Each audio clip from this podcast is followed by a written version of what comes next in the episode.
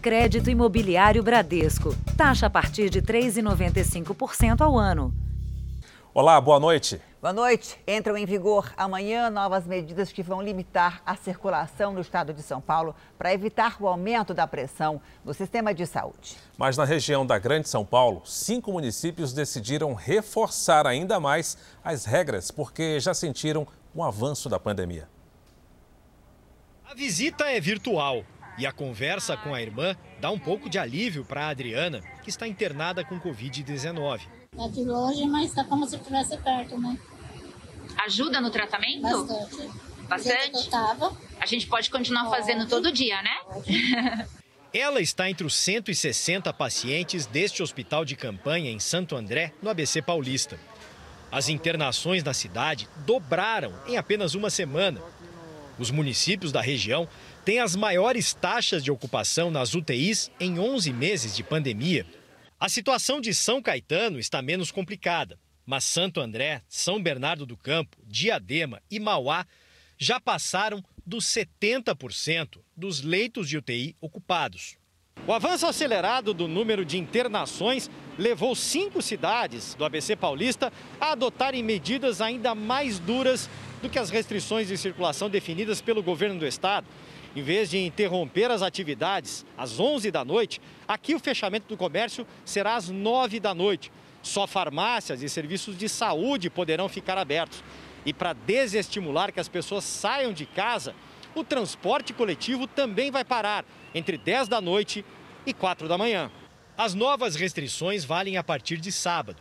O prefeito de Santo André diz que o principal objetivo é evitar aglomerações.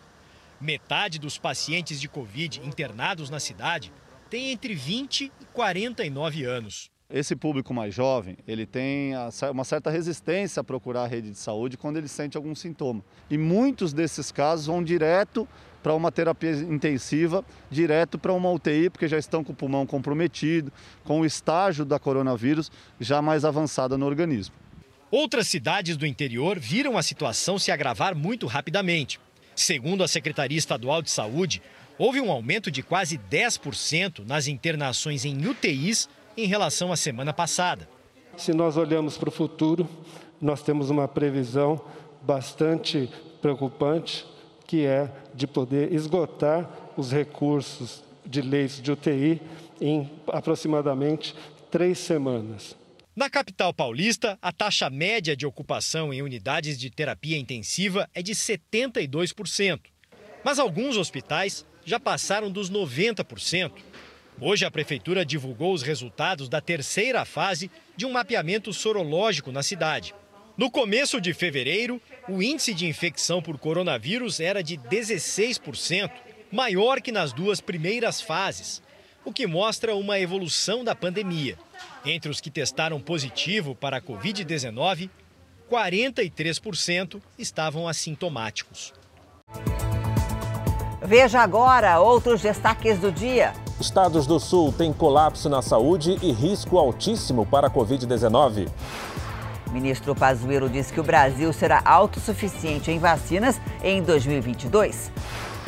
Votação que abre caminho para o auxílio emergencial fica para a semana que vem.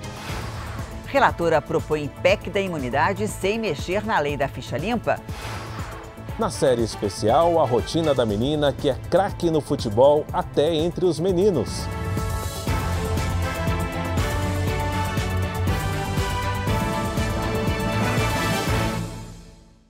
Oferecimento Bradesco. Encare o futuro. Abra sua conta pelo app.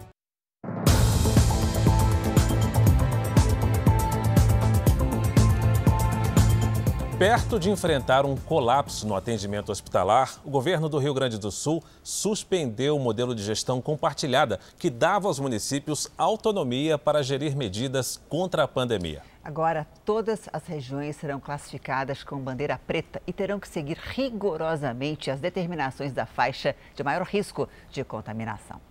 E para dar esse golpe, como eu disse, na taxa de contágio, nós precisaremos ser mais restritivos desde já de sábado até o outro domingo, estaremos com a suspensão da cogestão. O anúncio põe fim a um modelo que dava maior autonomia aos prefeitos, mas que, diante do atual cenário, passou a ser questionado até mesmo por entidades como o Ministério Público Federal. Nós entendemos que a situação é gravíssima, as medidas ainda estão tímidas face à, à, gravidade da situação. O sistema de cogestão permitia que as regiões adotassem medidas de uma categoria mais branda do que a recebida na classificação do governo do estado. Porto Alegre, por exemplo, trabalhava com restrições da bandeira vermelha, de risco alto, mesmo estando em bandeira preta, de risco altíssimo. Com o fim da cogestão, a capital gaúcha precisará adotar medidas mais restritivas. O comércio não essencial vai ter que fechar. Além disso, o prefeito anunciou que os ônibus ficarão proibidos de transportar passageiros em pé.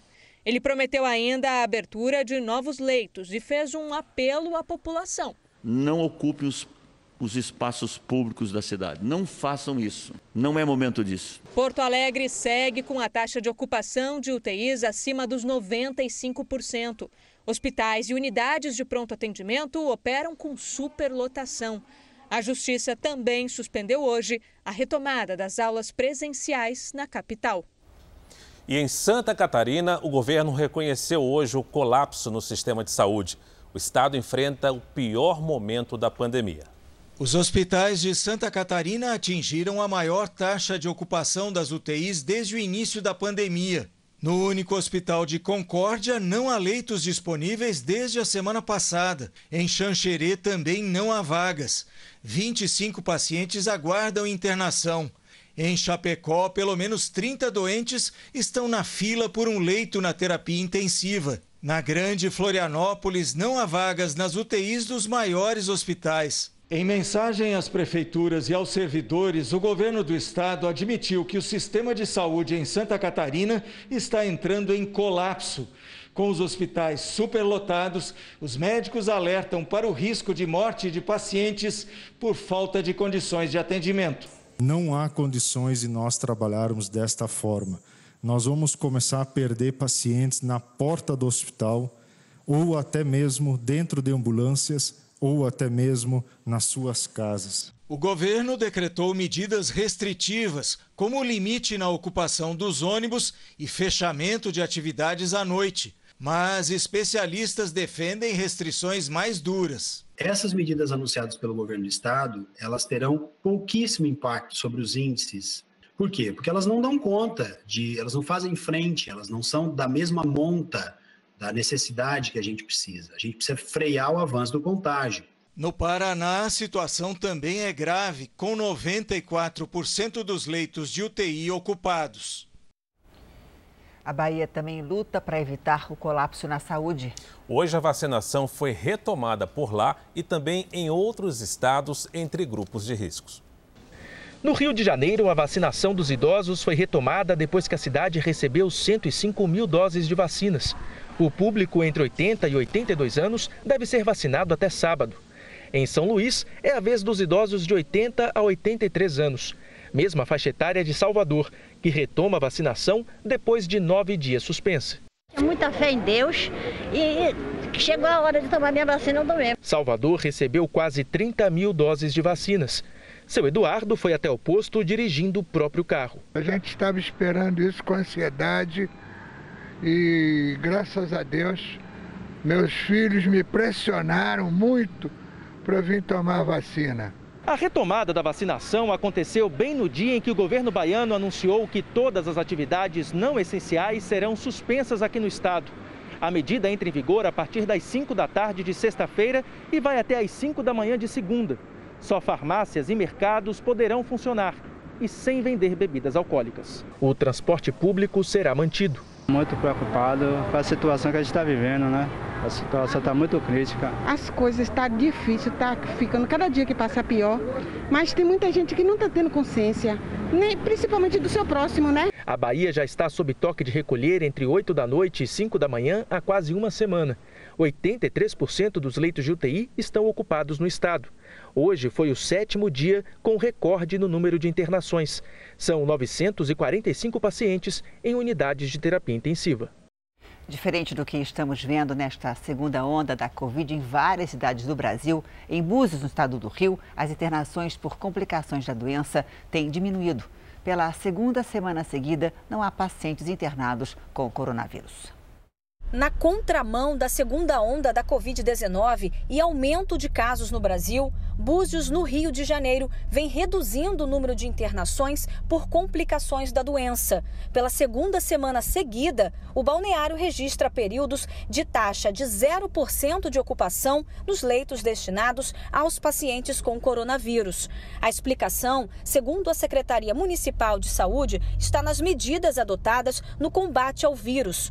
Para entrar na cidade, um dos destinos turísticos mais visitados do país, é preciso passar pela barreira sanitária. A primeira coisa que a barreira tem como função é definir as pessoas que têm hospedagem de fato dentro da cidade, diminuindo assim as pessoas que ficam circulando, né? Então ela serve como um controlador. Outra medida que tem contribuído para a redução dos casos em Búzios é a identificação precoce da doença. Agentes comunitários de saúde têm feito um trabalho preventivo. Vão até a casa das pessoas que apresentam sintomas gripais ou iniciais do coronavírus. A fiscalização em estabelecimentos comerciais para impedir a realização de festas e evitar aglomerações também foi intensificada em toda a cidade. O balneário tem uma das menores taxas de mortalidade do estado do Rio de Janeiro. Este epidemiologista explica que, além do trabalho preventivo, outros fatores contribuem para uma menor disseminação do vírus. As famílias que vão para Búzios vão fugindo das aglomerações das grandes cidades. O Jornal da Record traz os números de hoje da pandemia. Segundo o Ministério da Saúde, o país tem 10 milhões 390 mil casos de Covid-19. São mais de 251 mil mortos. Foram 1.541 registros de mortes nas últimas 24 horas. É o segundo maior registro de mortes em um dia desde o início da pandemia. Também entre ontem e hoje, 42 mil pessoas se recuperaram. No total, já são 9 milhões 323 mil pacientes curados e 815 mil seguem em acompanhamento. Mais uma variante do coronavírus foi encontrada em Nova York, nos Estados Unidos, e acendeu um alerta. Quase 13% dos novos casos estão relacionados à nova cepa. Segundo os pesquisadores da Universidade de Colômbia e do Instituto de Tecnologia da Califórnia, a nova variante é mais transmissível e já foi encontrada em vários bairros de Nova York.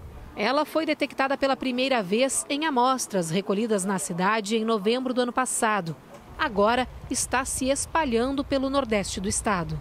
Alguns dados já mostraram que houve um aumento de quase 13% na taxa de detecção da nova cepa em Nova York nas últimas duas semanas. O estudo ainda precisa de revisão antes de ser publicado em uma revista científica. Mas a preocupação é que a variante prejudique a eficácia das vacinas desenvolvidas até agora. Para aumentar a proteção contra as novas mutações do vírus, a farmacêutica Pfizer começou os testes de uma terceira vacina que serviria como um reforço. Na primeira fase, 144 voluntários já imunizados vão receber a nova dose. O objetivo é avaliar a reação dos anticorpos que eles adquiriram e se foi possível neutralizar as mutações.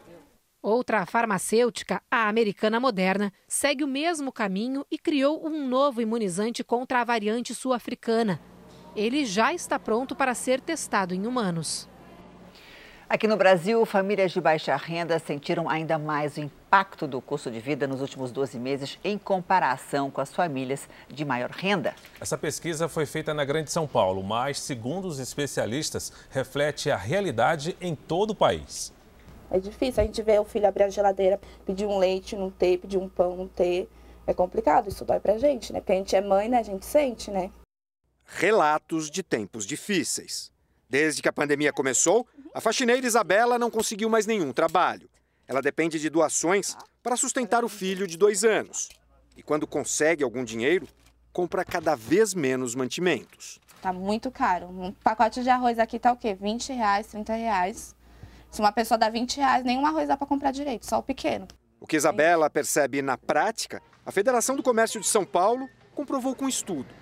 A pesquisa do custo de vida por classe social mostra uma estabilização no mês de janeiro, mas no acumulado dos últimos 12 meses, a alta é de 4,2%, principalmente por causa da inflação de 10,9% nos alimentos e bebidas. Esses gastos, que correspondem a 45% do orçamento das famílias, teve um aumento mais expressivo nos últimos meses e isso impacta principalmente as famílias com renda mais baixa. Quando a gente separa o aumento do custo de vida por estratos sociais, fica fácil perceber o abismo entre os mais ricos e os mais pobres.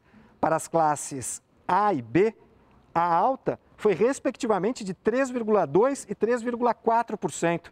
Já para a classe C, foi de 4,4%. E para as mais baixas, D e E, foi de 6,3% e 6,1%.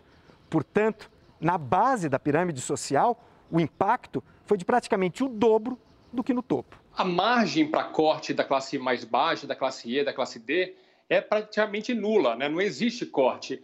O problema maior é para pessoas como Isabela, que nem o básico tem para cortar. Espero que as coisas melhorem para mim e para o meu filho, né? Porque ele não, não merecia estar nessa situação, né? Acho que apareça um emprego, e as coisas melhorem. Você vai ver daqui a pouco. Áudios inéditos de conversas do padre Robson revelam que ele teria pago propina para reverter decisões da justiça. E na série especial, ela já nasceu abraçada com a bola e se tornou a primeira menina do Brasil autorizada a jogar futsal com os meninos.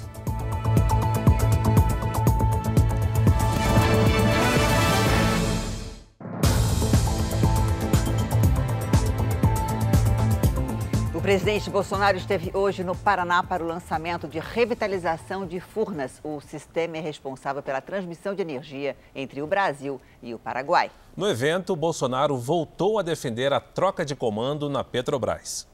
Durante a cerimônia com o general Joaquim Silva e Luna, atual presidente do lado brasileiro da Itaipu Binacional, e o ministro de Minas e Energia, Bento Albuquerque, o presidente Bolsonaro disse que todas as estatais precisam cumprir uma função social num rápido discurso, ele também destacou a atuação de Silva e Luna no comando de Itaipu. Um estatal, seja ela qual for, tem que ter a sua visão de social. Não podemos admitir uma estatal, um presidente que não tenha essa visão. Então, previsibilidade, prezado general Almirante Bento, prezado general Silvio Luna, nós temos que ter. Nós temos que nos antecipar a problemas e ter visão de futuro.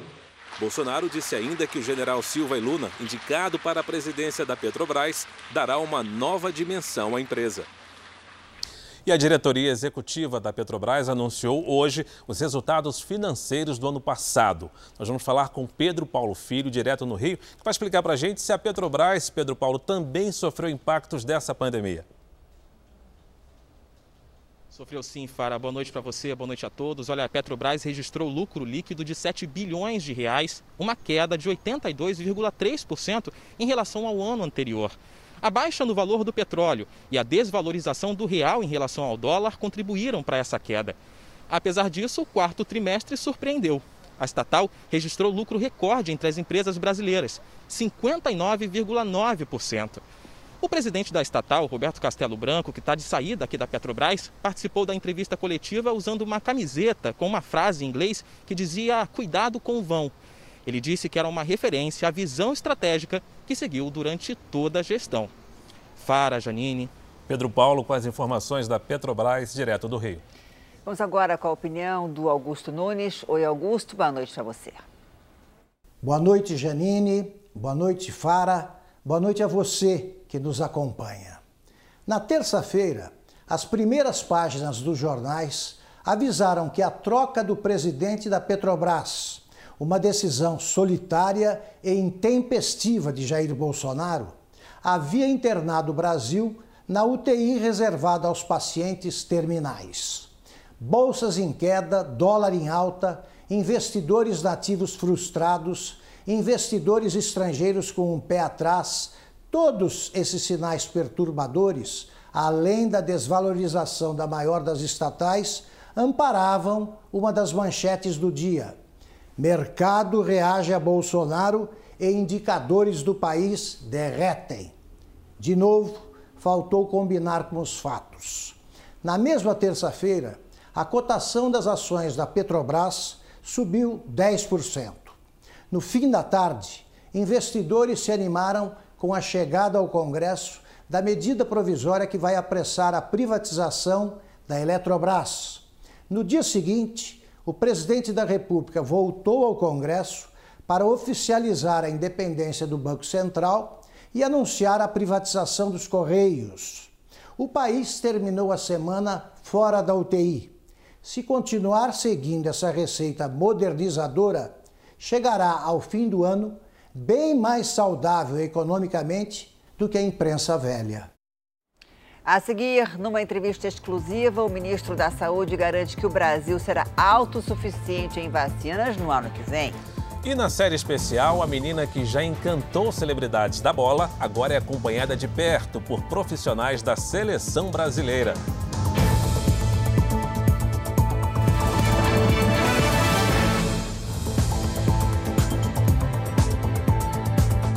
Brasil será autossuficiente em vacinas contra o coronavírus no ano que vem.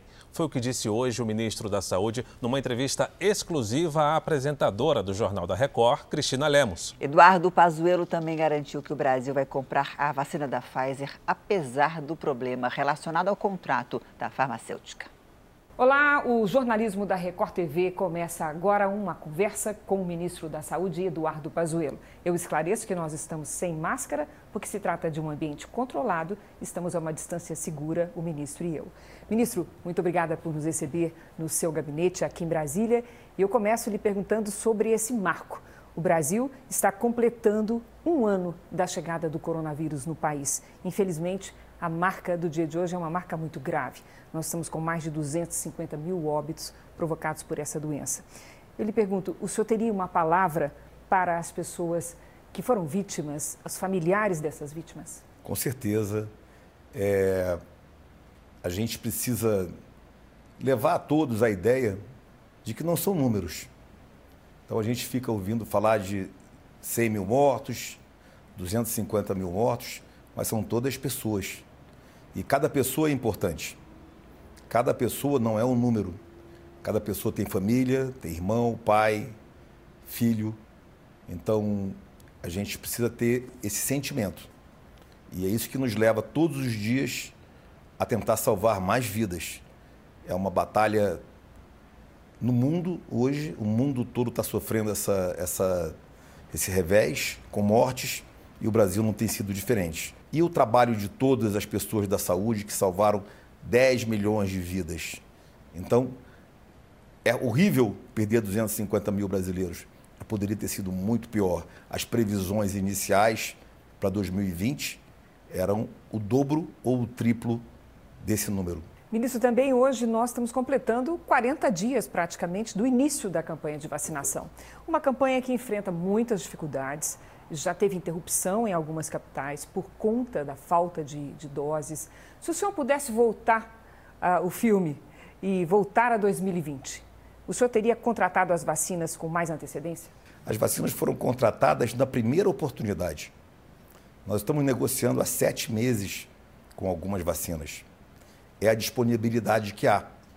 Se nós não fabricarmos as vacinas no Brasil, como o Butantan e a Fiocruz, nós não teríamos quantidades efetivas para vacinar o Brasil. Com relação à Pfizer, é, o senhor prevê para breve a compra da vacina da Pfizer, que está autorizada com registro definitivo pela Anvisa? A Pfizer ela veio de uma forma muito forte em cima da América Latina, principalmente do Brasil. E durante seis meses, cinco meses exatamente, seis meses, nós fomos muito duros na negociação com eles para ver se eles flexibilizavam cláusulas extremamente duras. Eles não flexibilizaram nenhuma vírgula. A Pfizer nunca vai flexibilizar. Ela domina o mercado. Ela vai exigir as cláusulas. E já há um projeto de lei aprovado no Senado flexibilizando as cláusulas. Falta a Câmara, falta sanção do presidente. Sem isso, eu não posso comprar. Ministro, é, o senhor menciona, voltando apenas à questão da vacina rapidamente, o senhor menciona o montante de vacinas até o final do ano. Para chegar a esse montante que o senhor estima, o Brasil precisa ser autossuficiente na questão da produção de insumos? O Brasil tem que se tornar autossuficiente e tem que ser pró-exportador para a América do Sul. Se nós não vacinarmos a América do Sul, nós não estaremos seguros. Não existe um estado vacinado e o outro não. É, essa é a briga pelo PNI. Não existe os ricos vacinados e os pobres não. Não existe o Brasil vacinado e o Paraguai não. O Uruguai não. Bolívia não. A Venezuela não. Porque volta tudo para a gente de novo. O vírus muta, volta mutado e contamina de novo. Por isso que nós temos que fabricar a vacina. Por isso que estamos importando a tecnologia da AstraZeneca. A partir de julho, nós fabricamos o IFA. Nós estamos também em tratativa com o Butantan para, a partir do final do ano, fabricar o IFA da vacina chinesa. O senhor não entende que tem havido um erro de planejamento no âmbito federal com relação ao que ocorreu no Amazonas? Eu estava muito atento a Manaus, até porque minha família é de Manaus. Atento a Manaus, ouvindo as pessoas que estavam lá, ouvindo um político, ouvindo disse, olha, nós temos que estar atento a Manaus, porque a, a, contaminação está começando a subir e nós estamos iniciando o inverno. Isso pode dar uma, uma nova subida. Não tinha subido nada.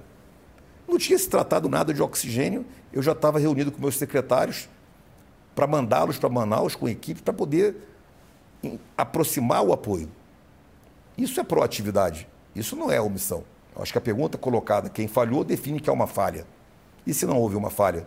E se há uma fatalidade? Houve falhas?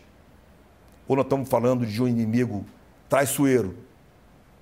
Nós estamos falando de três vezes mais o contágio no meio da floresta amazônica, a três horas de voo de Brasília. Ministro, uma palavra do senhor para encerrar nossa conversa para aquelas pessoas que estão com medo. É muito importante que cada um se previna. Lave sua mão, use sua máscara, mantenha seus afastamentos sociais cobrem nas suas empresas, cobrem aonde estiver trabalhando, que haja os afastamentos necessários. Fiquem atentos, evitem aglomerações desnecessárias. Essa é a nossa, eu acho que é a coisa mais importante que a gente pode ter. Outros trechos da entrevista com o ministro Eduardo Pazuello você acompanha na edição do Jornal da Record da meia-noite e meia e também no portal Reset. Vamos ver agora como está o andamento da vacinação em todo o país. Mais de 6 milhões e 336 mil pessoas já receberam a vacina contra o coronavírus no Brasil, praticamente 3% da população. E mais de 1 milhão e 737 mil tomaram a segunda dose. No Acre, norte do país, 18.403 moradores foram imunizados, pouco mais de 2%. No Sul, Santa Catarina vacinou 159.697 pessoas, o que representa 2,2%. No Sudeste, Minas Gerais vacinou mais de 545 mil pessoas, ou seja, 2,56% do total de habitantes. Em São Paulo, já tem 1 milhão 745 mil pessoas vacinadas contra a Covid-19, o que significa 3,77% do total. No portal R7, r7.com, você pode acompanhar a situação de todos os estados no mapa interativo. A Câmara dos Deputados tenta aprovar a chamada PEC da imunidade, que prevê novas regras para a prisão de parlamentares. Foi um dia inteiro de negociações e alterações no texto. Pela proposta, um parlamentar só deve ser preso após decisão de todos os ministros do Supremo. Na verdade, como se explicará a seguir, a PEC consagra entendimento consolidado do Supremo Federal, Tribunal Federal a respeito do sentido e do alcance da prerrogativa justamente para coibir abusos e excessos travestidos de prerrogativa parlamentar. Além de qualquer prisão ter que ser autorizada pelo plenário da Câmara ou do Senado, o texto define ainda que os congressistas só podem responder por suas declarações no Conselho de Ética, não sendo possível prisão pelo que falarem. A Câmara teve um comportamento de deixar isso claro, inviolabilidade com, com relação a imunidade parlamentar não será plena quando for contra a democracia. A tramitação dessa PEC, que é uma proposta que modifica a Constituição, foi a toque de caixa. Ontem ela estava sendo protocolada. Hoje já está sendo votada em plenário. Apesar da complexidade do tema, o presidente da Câmara, Arthur Lira, deixou a tarefa de conduzir a sessão para o vice Marcelo Ramos. Para ter mais chances de aprovação, a relatora Margarete Coelho retirou vários pontos polêmicos, como que diz que parlamentares só poderiam ser presos em flagrante de crimes inafiançáveis citados na Constituição. No caso do deputado Daniel Silveira, a prisão se deu por atentar contra a Lei de Segurança Nacional, que não está expressa na Constituição. Outra mudança foi a que alterava a lei da ficha limpa e dizia que o parlamentar só ficaria inelegível se passasse por duplo grau de jurisdição. Ou seja, se fosse condenado por dois colegiados diferentes. Para o autor do texto, a proposta vai deixar mais claros os limites do judiciário e do legislativo. Além de restringir o foro privilegiado, a nossa PEC prevê também é, colocar no rol é, literal da Constituição quais são os crimes que são é, inafiançáveis e o que é efetivamente uma prisão em flagrante. O deputado Fábio Trade avaliou que a proposta poderia impedir a prisão em flagrante de corruptos, porque crimes contra a administração pública não estão classificados como inafiançáveis. Imaginem, por exemplo, que um parlamentar seja colhido em ato flagrancial com uma mala recheada de dólares, desviado da sociedade brasileira. Não poderá ser preso em flagrante. O governo ainda não tem os votos necessários para aprovar a PEC, que abriria caminho para a liberação de um novo auxílio emergencial. Sem acordo para votar a proposta e até para a leitura do parecer. Ficou tudo para a semana que vem. A proposta enfrenta resistência no Senado. As dificuldades foram criadas por causa de temas polêmicos, como as medidas de ajuste fiscal. A equipe econômica tenta sinalizar que, mesmo com os gastos extras no período de pandemia, o país pretende equilibrar as contas. É forte a reação dos senadores contra a desvinculação das receitas, da educação e da saúde. A proposta defendida pelo governo abriria a possibilidade para que, durante a pandemia, com o estado de calamidade, municípios, estados e União pudessem ficar desobrigados de fazer os investimentos mínimos nessas duas áreas prioritárias.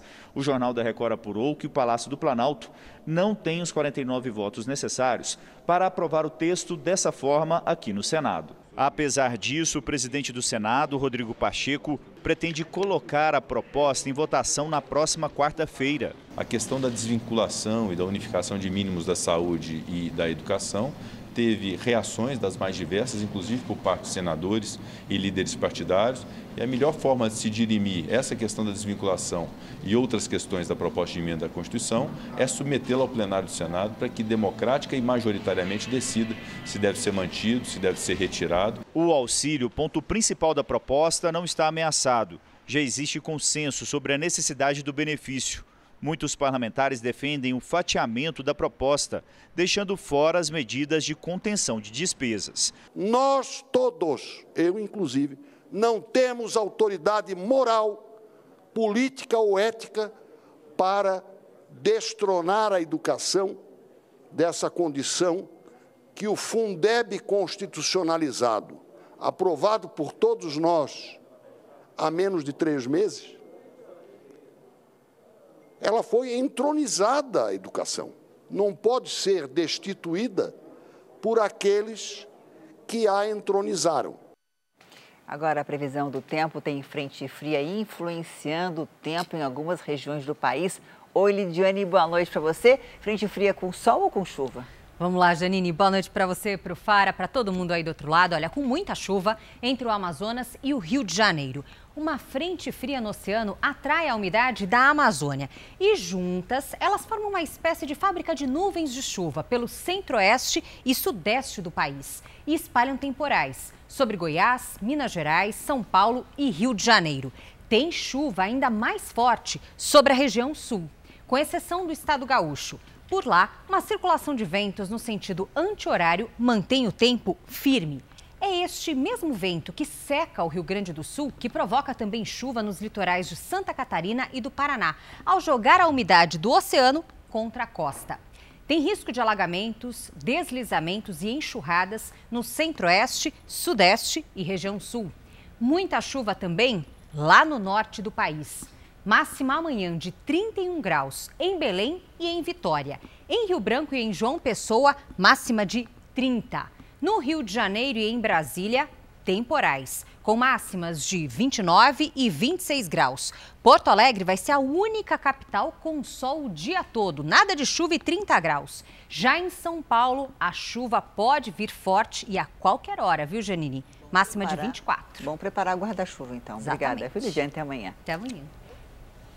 Na Austrália, o parlamento aprovou uma lei histórica que exige que empresas de tecnologia como Google e Facebook remunerem os veículos de comunicação. A lei prevê que as gigantes de internet combinem as parcerias diretamente com os grupos de imprensa. O Google já fechou contratos com os principais meios de comunicação da Austrália e vai pagar para as notícias aparecerem numa aba específica da busca. O Facebook, que chegou a suspender totalmente a publicação de informações e serviços no país, anunciou o lançamento de uma ferramenta exclusiva para a exibição de notícias, para assim remunerar os sites oficiais de imprensa. A empresa disse que vai investir o equivalente a 5 bilhões de reais em jornalismo.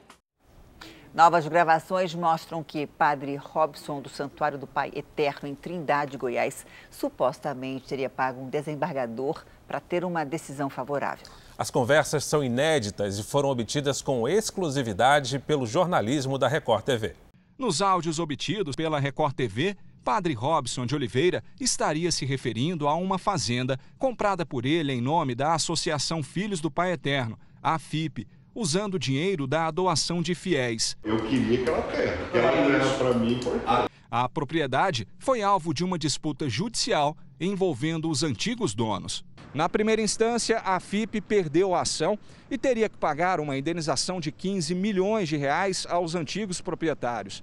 Na segunda instância, a decisão foi revertida por unanimidade pelos três magistrados que faziam parte da Câmara. Conversas do padre com o advogado Cláudio Pinho levantam a suspeita de que a vitória foi possível depois de pagamento de propina. A gente apalavrou o seguinte, que a gente colocaria em termos fixos os honorários, em vez de termos percentuais, o honorário de êxito, colocaríamos em um milhão e meio, tá? E pagos na decisão da segunda instância de duas formas. Se a gente ganhasse tudo, anulasse tudo, isso estou falando lá em julho de 2019, se anulasse tudo, pagava um milhão e meio. Anderson Fernandes, dirigente da AFIP e que estava na sala, entra na conversa. Está entendendo que esse valor que ele está cobrando é em cima de uma sentença que o senhor teve contra o senhor Eu de sei. 15 milhões de reais por conta de um processo mal formado. Para ser bem mais claro, ele está dizendo Qual que, é para ganhar lá no tribunal é ele comprou parte? pessoas. Depois que as conversas vieram à tona, a subprocuradora-geral da República, Lindora Araújo, determinou uma investigação para apurar a propina e os desembargadores que supostamente teriam recebido os valores indevidos. Depois da denúncia, dois dos três magistrados que participaram no julgamento pediram a instauração de uma sindicância. O presidente do Tribunal de Justiça de Goiás acatou o pedido. O material foi obtido pelo Ministério Público em agosto do ano passado, durante a operação que apura desvio de dinheiro doados por fiéis para a construção da nova Basílica de Trindade, que ainda não está pronta. 18 pessoas, incluindo o religioso, chegaram a ser denunciadas, mas a investigação atualmente está suspensa por decisão do Superior Tribunal de Justiça. Em nota, o padre Robson disse que está pronto para contribuir e esclarecer a verdade. Já o Tribunal de Justiça de Goiás afirmou que é formado por desembargadoras e desembargadores de conduta acima de qualquer injusta e covarde calúnia. O Campeonato Carioca de Futebol contou com alguns dos melhores jogadores de todos os tempos ao longo de sua história. E para a transmissão dos jogos, a Record TV escalou um time de primeira com direito a um craque da seleção brasileira que conquistou o tetracampeonato mundial. Túlio Maravilha, nós gostamos de você. Túlio Maravilha, faz mais um para a gente ver. O artilheiro Túlio chegou ao Botafogo em 94 e fez fama. A maior vitrine do futebol brasileiro é o Campeonato Carioca. Robertinho, ponta direita, campeão pelo Fluminense em 1980, também vai ficar de olho nos jogos exibidos pela Record TV. Se vai ter espetáculo, bom futebol, vai ter prazer, vai ter satisfação. Tita já atuou pelo Flamengo e pelo Vasco. O ex-atleta não vê a hora do Carioca começar. Eu acho que o pessoal vai ligar, vai ficar em casa esperando aí essas transmissões e torcendo pelo seu time do coração. Com tantos craques que já brilharam no Rio, em gramados como este aqui do São Januário, a Record TV teve que escalar um time à altura para a transmissão dos jogos. E a gente já tem até um capitão. Nosso comentarista, além de ter feito parte da seleção do Tetra, conhece bem esse gosto de ser campeão carioca. Ricardo Rocha era o xerife da zaga do Vasco no tricampeonato carioca de 94. A disposição da época de atleta é a mesma de agora. Eu acho que a Record precisava também voltar a fazer agora, dando pontapé inicial nesse campeonato carioca. Então eu acho que vai ser um sucesso e estou muito feliz. O comentarista de arbitragem Gutenberg Fonseca, a apresentadora Milena Ciribelli e o narrador Lucas Pereira também vão participar das transmissões. E eu vou sentir esse gostinho de novo, esse prazer de novo de narrar o Campeonato Carioca de Futebol, que para mim é, sem dúvida, o mais charmoso do Brasil. Além do Rio de Janeiro, outros estados também vão poder assistir ao Campeonato Carioca. Entre no r7.com e nas redes sociais do Jornal da Record para saber os jogos da primeira fase. Na série especial de hoje, você vai conhecer Júlia Rosado. Ela tem só 11 anos, mas desde os 4 anos já sabe que lugar de mulher é onde ela quiser. E mesmo com a pouca idade, Júlia já fez história. Foi a primeira garota do país autorizada pela federação a jogar futsal com meninos. Tanta habilidade deu a ela o apelido de Juju Gol.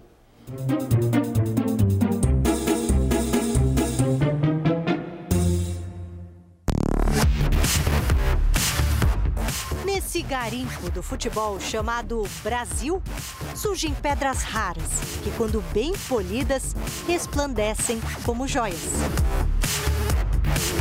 Júlia Rosado, a Juju Gol, de 11 anos, é dessas crianças que já vieram ao mundo como matéria-prima de craque.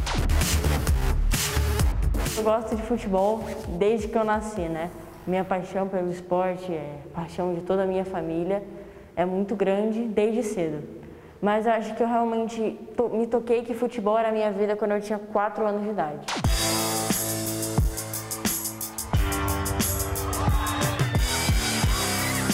É claro que a paixão que a gente também tem pelo futebol é, foi se movimentando junto com ela, mas é uma coisa que já nasceu com ela.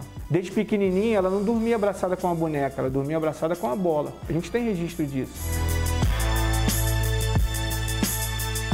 Sorte a do futebol quando a paixão encontrou o talento naquela menininha. Quando eu tinha uns dois, três anos, quando eu recebia as bonecas, elas sofriam um pouquinho, que eu arrancava a cabeça das bonecas e jogava a bola com a cabeça delas. eu comecei a jogar futebol mesmo quando eu tinha 5 anos de idade, quando eu fiz a minha primeira peneira no Barcelona, onde tinham 200 crianças e apenas eu de menino. Na escola do time espanhol, sediada no Rio de Janeiro, entre tantos meninos, Júlia começou a se destacar. E aos sete anos, ela se tornou a primeira menina federada do Brasil a jogar com meninos, futsal. E também foi a atleta mais jovem a entrar no Centro Olímpico. O Centro Olímpico de Treinamento e Pesquisa, voltado ao esporte de alto rendimento em São Paulo, é hoje o maior clube de base do futebol feminino na América Latina. E é onde Juju Gol se esbalda. E eu gosto de fazer isso. Eu gosto de viver o futebol, eu gosto de estudar o futebol. A Juju tem uma habilidade muito grande. Então, isso que trouxe a característica dela vir para o futebol mais cedo. Então, a habilidade dela, canhota, já chutar com as duas pernas, é, ter força de retornar, jogar com meninos, isso tudo cria essa genética favorável para elas. Nascer com talento é bom, mas não basta. Não se a ideia for desenvolver, aprimorar esse dom. Para isso, é preciso dar duro, suar, treinar, lapidar o que já foi feito para brilhar. O Neymar, ele é superdotado em termos sinestésicos, né? Toda uma, uma competência motora que é nata nele. Agora, se ele não treinar, ele vai ser um bom jogador de pelada. Né? Agora, ele treinando, ele é um craque, um extraordinário.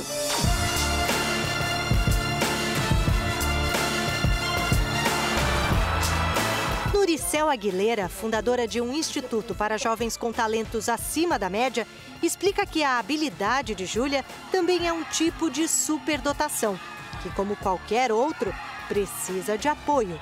O superdotado ele precisa ser alavancado, ele precisa ser estimulado para poder evoluir e avançar. Comparado a alguém que não tem superdotação, ele vai se destacar, mas ele não vai ser tudo o que ele poderia Júlia é acompanhada pelos mesmos profissionais que cuidam da saúde das jogadoras da seleção feminina do Brasil. Além da preparação física, ela faz levantamento de peso, pilates, yoga e fisioterapia. Isso tudo serve não só para potencializar o talento, mas também para que esse talento dure por muito tempo. Ter uma atleta de alto rendimento não é ter uma atleta só de alta performance, e sim sem lesões. Eu busco sempre fazer tudo de uma maneira divertida para virar um lazer. Dá tempo de ser criança, né? Dá tempo de ser criança. A rotina dela não é fácil. Além dos treinos e da preparação física, tem a escola. Ela não faz nada mais ou menos. Ela é muito estudiosa. Ela sabe dividir o tempo dela, né, minha filha? Entre o estudo e o esporte, que isso é fundamental. E eu vou te mostrar o boletim dela, ó, como é que ela fechou ano passado. A, a média geral, a média 10, final. 10, 10, 10, 9, 39, 9, 43, 9, 62, 9, 25. Aí você coleciona notas 10 e 9 e medalhas. Muitas de ouro também. A última vez que a gente contou, acho que foi em 2019, tinha 80 medalhas? É. 80? Oitentinha. Oitentinha? Oitentinha. E essas são só as preferidas? É, as preferidas. E aqui você posando de seleção brasileira, Modelo. membro oficial, modelo da seleção brasileira. Modelo. A família se mudou do Rio para São Paulo para que Júlia pudesse ter uma chance melhor no futebol. A decoração da nova casa é toda feita de troféus. O maior deles é esse. A bola que ela ganhou de Cristiano Ronaldo. Oi, Júlia, tudo bem? Recebeste a bola? Mantém o foco, joga com amor. E vai chegar onde quiseres. Junto com uma carta que ele escreveu de próprio punho. Quando eu era só uma criança numa ilha, a bola de futebol era tudo para mim. Hoje em dia, em estádios eno- enormes, eu ainda sinto mesmo. A bola é um convite, um sentimento, uma conexão com o mundo. O maior ídolo da garota é o jogador conhecido por ser incansavelmente esforçado. Apesar de tudo que ele conquistou até hoje, cinco bolas de ouro, ele é sempre o primeiro a chegar no treino e o último a ir embora. Mesmo ele conquistando várias coisas, ele continua se dedicando para cada vez conquistar mais. O maior troféu que a gente quer levantar é a gente chegar lá na frente e falar: caramba, a minha filha está feliz fazendo o que ela ama. E para essa criança, a única joia que interessa é redonda e rola aos seus pés. Estou fazendo a coisa que eu mais amo, jogar futebol.